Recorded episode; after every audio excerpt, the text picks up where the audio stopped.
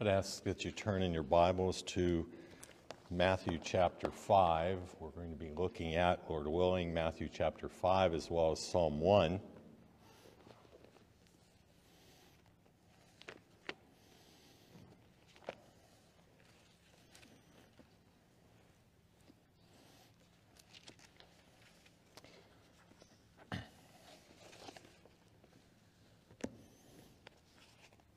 Matthew chapter 5, verse 1.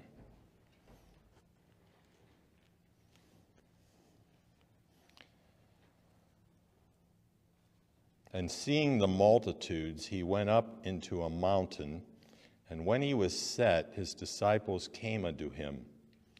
And he opened his mouth and taught them, saying, Blessed are the poor in spirit, for theirs is the kingdom of heaven. Blessed are they that mourn, for they shall be comforted. Blessed are the meek, for they shall inherit the earth. Blessed are they which do hunger and thirst after righteousness, for they shall be filled. Blessed are the merciful, for they shall obtain mercy. Blessed are the pure in heart, for they shall see God. Blessed are the peacemakers, for they shall be called the children of God. Blessed are they which are persecuted for righteousness' sake, for theirs is the kingdom of heaven. Blessed are ye when men shall revile you and persecute you, and shall say all manner of evil against you falsely for my sake. Rejoice and be exceeding glad, for great is your reward in heaven. For so persecuted they the prophets which were before you. Portion of Scripture that I just read is known as the Beatitudes and is, like many other portions of Scripture, often misunderstood. This morning, I am starting what I hope to be a sermon series on Jesus and the kingdom. One of the main points that I would like you to understand this morning is that what Jesus is teaching in the Beatitudes is not something that is brand new. In our study in the Beatitudes in the coming weeks, we will be looking at happy, blessed people whose happiness is based on an inner reality of what has been supernaturally done for them. We are looking at happy people who are blessed, who know that, one, the kingdom of heaven is theirs. They shall be comforted. Two, they shall inherit the earth. Three, and they shall be filled. Four. We see those in the beginning verses of the Beatitudes. When we look at the rest of the Beatitudes, we can see that we are also looking at happy people who have been blessed, who know that they who have obtained mercy will obtain even more mercy, and that they shall see God, and they shall be called the children of God, and theirs is the kingdom of heaven, as we see in verse 10. Will these ones who are elect of God ever be discouraged? Yes. Will these saints still sin and be defeated spiritually? Yes. But these people of God know that if they confess their sins, God is faithful and just to forgive their sins and cleanse them from all unrighteousness. And they also know that the Holy Spirit is changing them and that they are becoming more and more like Jesus. They are truly happy due to what Jesus has done for them. Like we see in the prayer that Jesus gave us, God is first, and He expects holiness from His people. Putting God first and living holy lives is impossible without regeneration and sanctification. And this sanctification by the Holy Spirit enables His saints to be more and more different from the sinful world in which they live. You to turn to Psalm 1.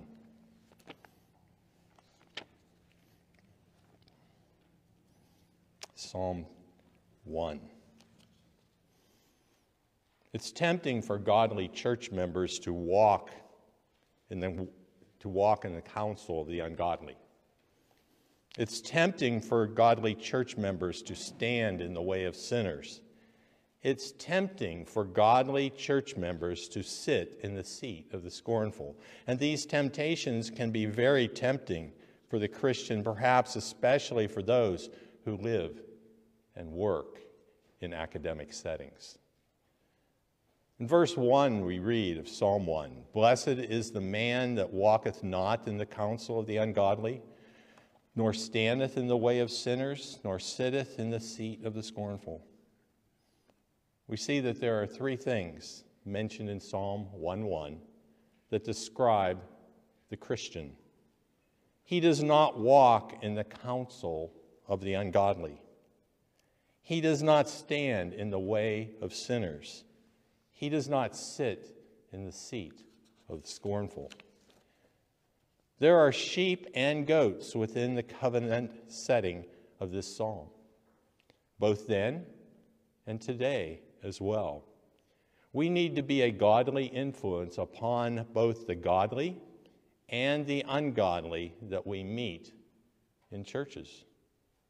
Whether we are in the church or outside of the church, we need to be the ones we need to be the ones influencing people and influencing people in the ways of Christ, while at the same time not being influenced to live in an ungodly manner.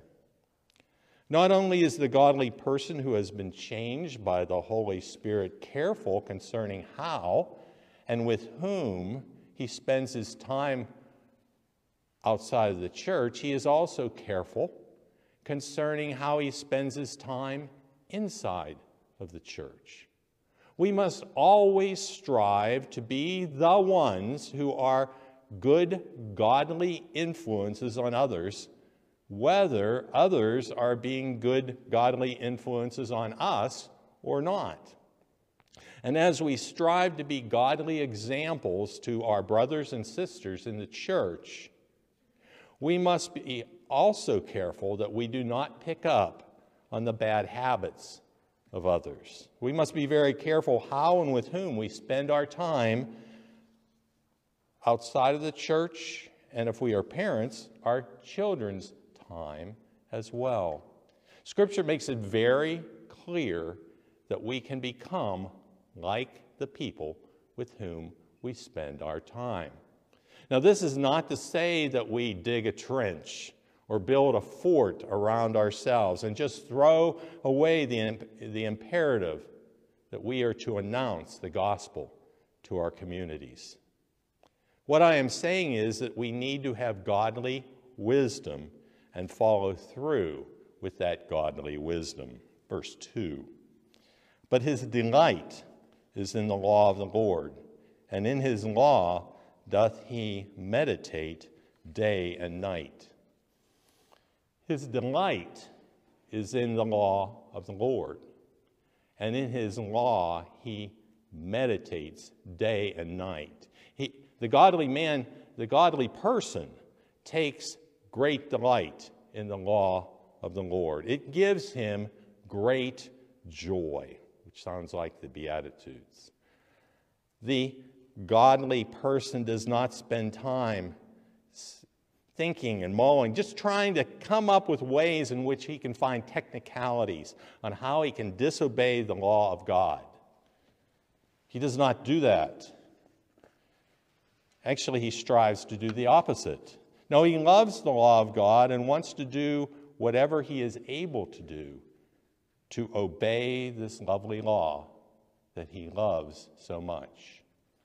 When someone points out that he is missing the mark, he does not automatically call that person a legalist, but instead examines his life to see whether he is missing the mark. And if he is sinning, he repents. One of the ways that the godly man shows that he loves the law of God is that he meditates on it on a regular basis. Day and night does not mean once in the morning and once at night.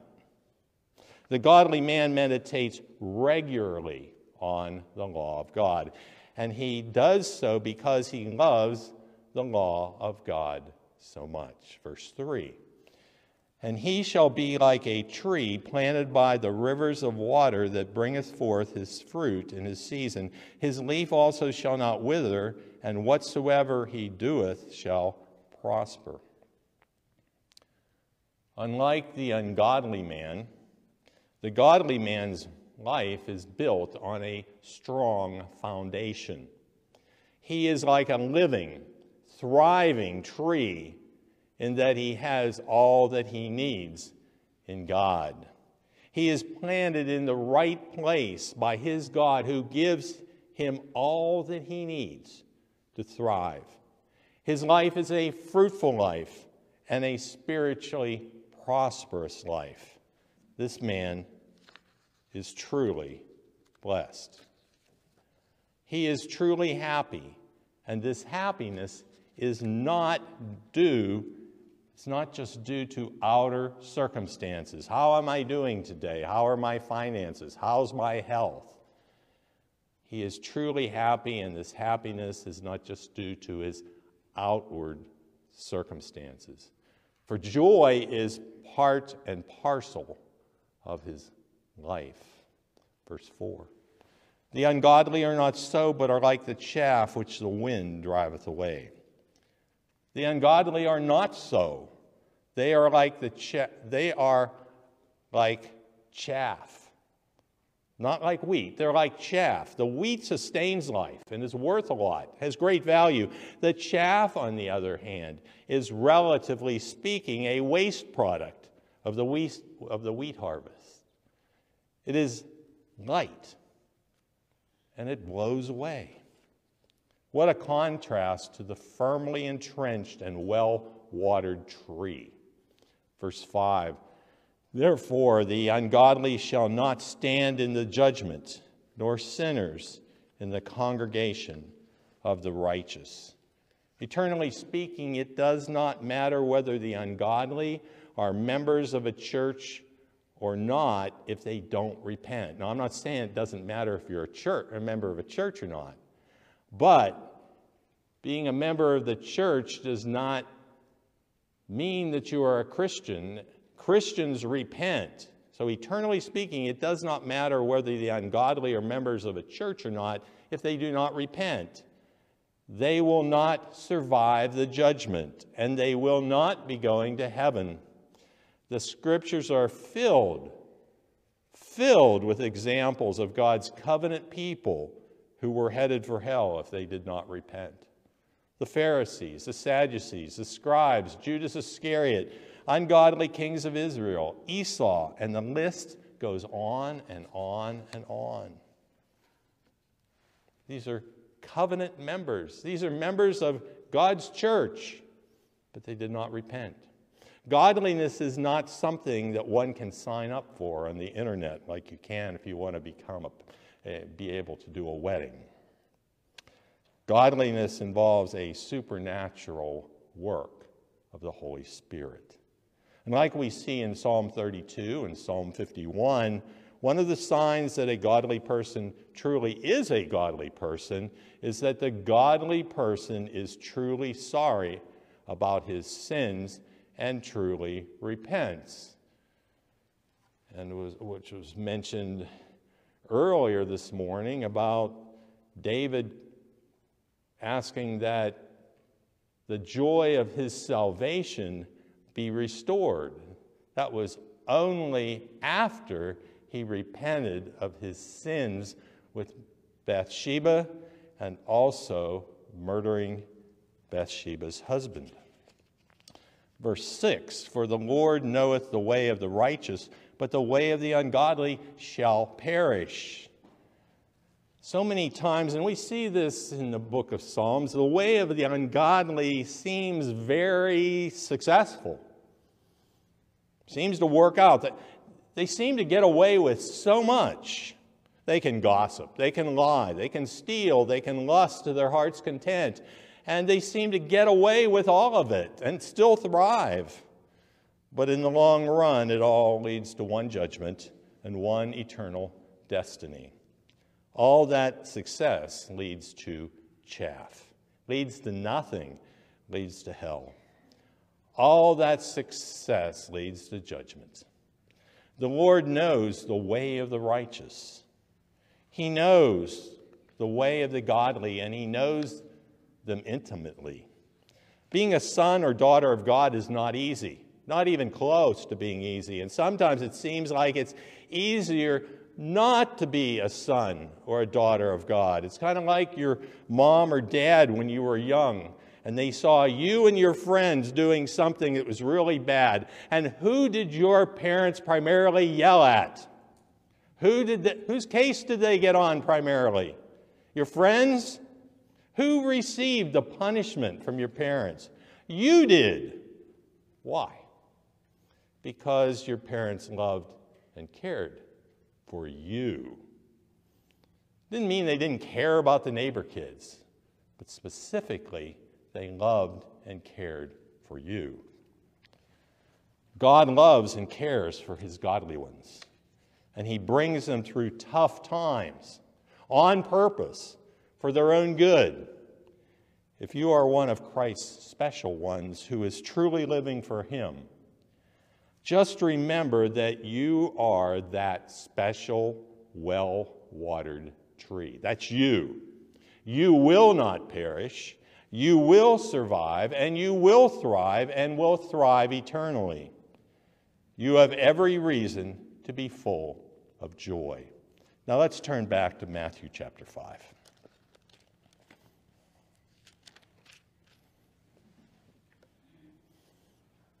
Matthew chapter 5, again in verse 1. The blessedness described in the Beatitudes involved it involves an inner happiness that we see in Psalm 1 that is not based on circumstances. This happiness is an objective happiness, not a subjective happiness. The Beatitudes are a description of the Christian life for all Christians. As Christians become more and more like Jesus, they come closer and closer to what we see in the Beatitudes. As Christians become more and more like Jesus, they come closer to what we see in Psalm 1. And while it may seem obvious to you, these Beatitudes are for today, just as Psalm 1 is for today. It's for us today. Now, there's been a very popular teaching out there, and this teaching has been in Bible believing churches that the Beatitudes are not really for today. And the teaching goes something like this Jesus is teaching about the kingdom, but we're not in that kingdom. So, therefore, the Beatitudes aren't for today. They're for the kingdom. Well, I have some news. They are right in one sense. The Beatitudes are certainly kingdom teachings. But I have some other news. Whether you happen to be premillennial, postmillennial, amillennial, or panmillennial, meaning that it will all pan out in the end, no matter what your view of the end times is, in one way or another, we are in the kingdom of Jesus Christ. And the Beatitudes, every one of them, are for today.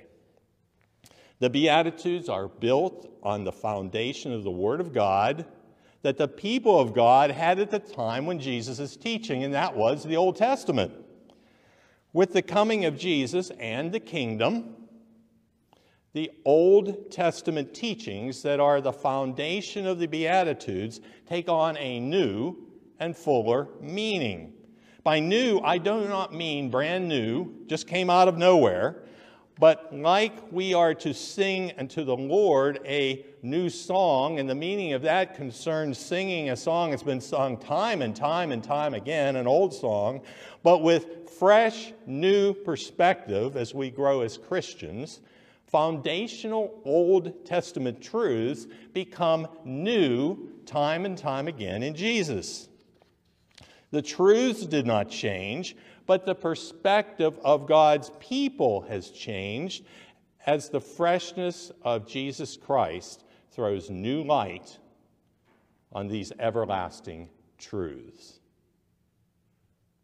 Many people look at the teachings of Jesus and the Beatitudes as being teachings that stand in stark contrast to the teachings of the Old Testament, but this is definitely not the case. The exciting truth is that nothing that Jesus teaches contradicts the Old Testament in any way, shape, or form. The Beatitudes do not contradict the Ten Commandments. As Jesus proclaims his kingdom and introduces the new covenant, the Ten Commandments are foundational to the kingdom and the gospel that is being proclaimed. The Bible, both Old and New Testament, in its completeness, gives us the good news of the kingdom in its completeness. What the teachings of the Beatitudes, uh, what the teachings in the Beatitudes do stand in stark contrast to is the way that the world that we see in Psalm 1 looks at things. The Beatitudes describe Christians who are inwardly happy. In verse 3, recognition of your spiritual poverty without Jesus. Blessed are the poor in spirit. Verse 4, mourning over your sins. Blessed are they that mourn. Verse 5, keeping your strength under control. And often that means no matter how right you are, not losing your temper. Losing your temper is a bit of a misnomer. You want to have a temper. You don't want to lose it. A temper is a good thing. It is something that tempers. It is something that holds back. We talk about temperance when it comes to drinking not drinking beyond what you should be drinking. You are not to be losing what is good. What is good? It's your temper. Don't lose it. Keep your strength under control. Verse 6 Blessed are they which do hunger and thirst after righteousness.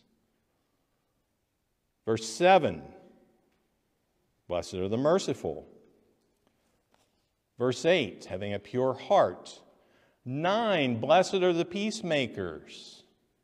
People who have peace with God will desire that others will have peace with God as well. So we are called on to be peacemakers. And finally, the one that stands out In contrast, apparently, if you first, just as you first look at it, persecuted for righteousness' sake. A sign of a Christian is that they are persecuted for righteousness' sake. Now, if you're a Christian and you get persecuted someday because you're just being a jerk, that's not what this is talking about. This isn't talking about getting, mis- uh, getting treated badly because you're acting in an arrogant way. No, notice it says, persecuted. Blessed are they which are persecuted for righteousness' sake. People who are treated like garbage for living out the Beatitudes that were just mentioned. General rule is if you live out these Beatitudes, if that's the way you're living, is, through the work of the Holy Spirit, the last thing's going to happen to you. Persecuted for righteousness' sake.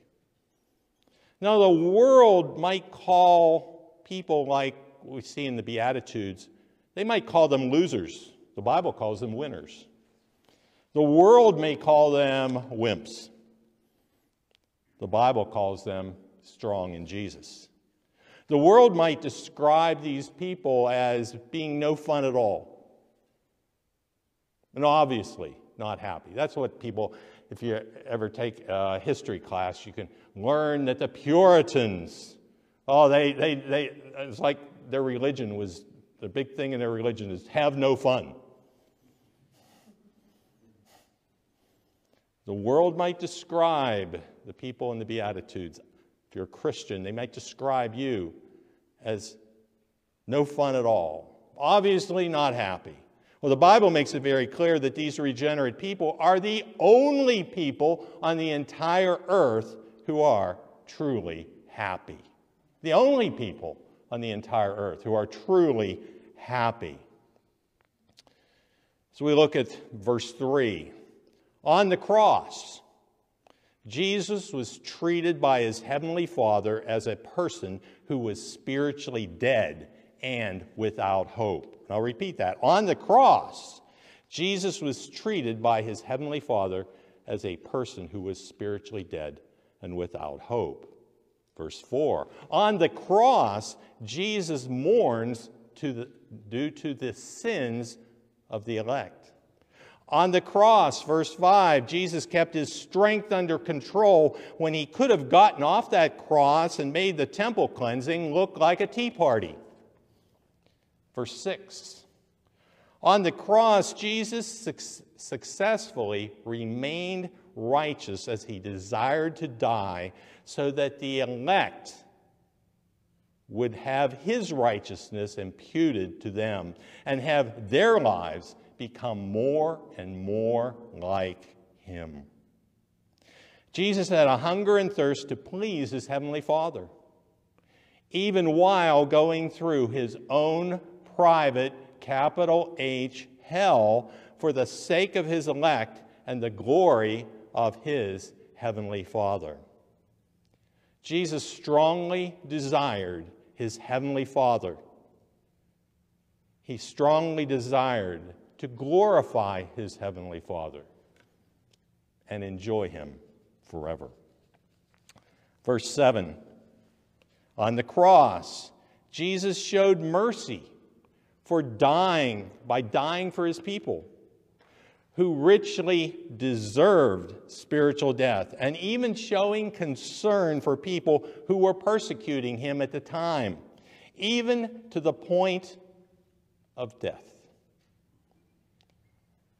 Verse 8. On the cross, Jesus retained a pure heart even when his heavenly Father treated him like he was guilty of all of the sins of the elect. He was totally estranged from his heavenly Father, with whom he had always had a perfect fellowship. And yet, his 100% pure heart remained 100% pure throughout everything that he went through. Verse 9 On the cross, Jesus enabled his elect to have peace with God, both while on this earth and for eternity. On the cross, Jesus became the enemy of God so that the elect would have peace with God. Verse 10 On the cross, Jesus was persecuted by his enemies, even to the point of death, due to his righteous life and teachings. But that was relatively nothing compared to the way that he was treated by his heavenly Father on the cross due to the sins of his elect. So the next time you think you're having a bad day, if you are a Christian, rejoice and be exceedingly glad. Jesus did not stay on that cross. Jesus did not stay in that grave. And Jesus did not bodily remain on this earth. Jesus is in heaven right now, interceding for you. Let us pray. Heavenly Father, we realize that what has been said as far as your son's interceding is for Christians, but we pray that if there be anyone here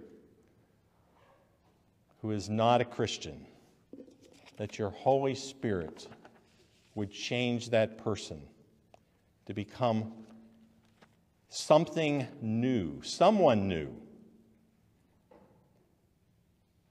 And looking back on their life, they will recognize that they were never really joyful, that their joy that they did have or their their love for having fun that they did have was based on chaff. It was based on nothing. It was based on how things were coming along in their lives externally.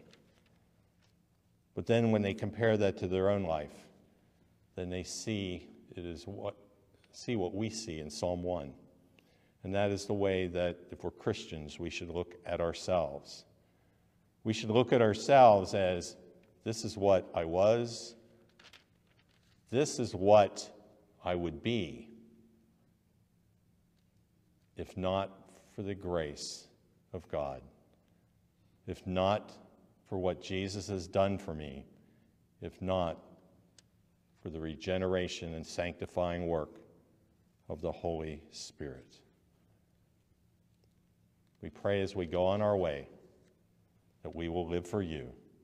In the name of your Son, Jesus, amen.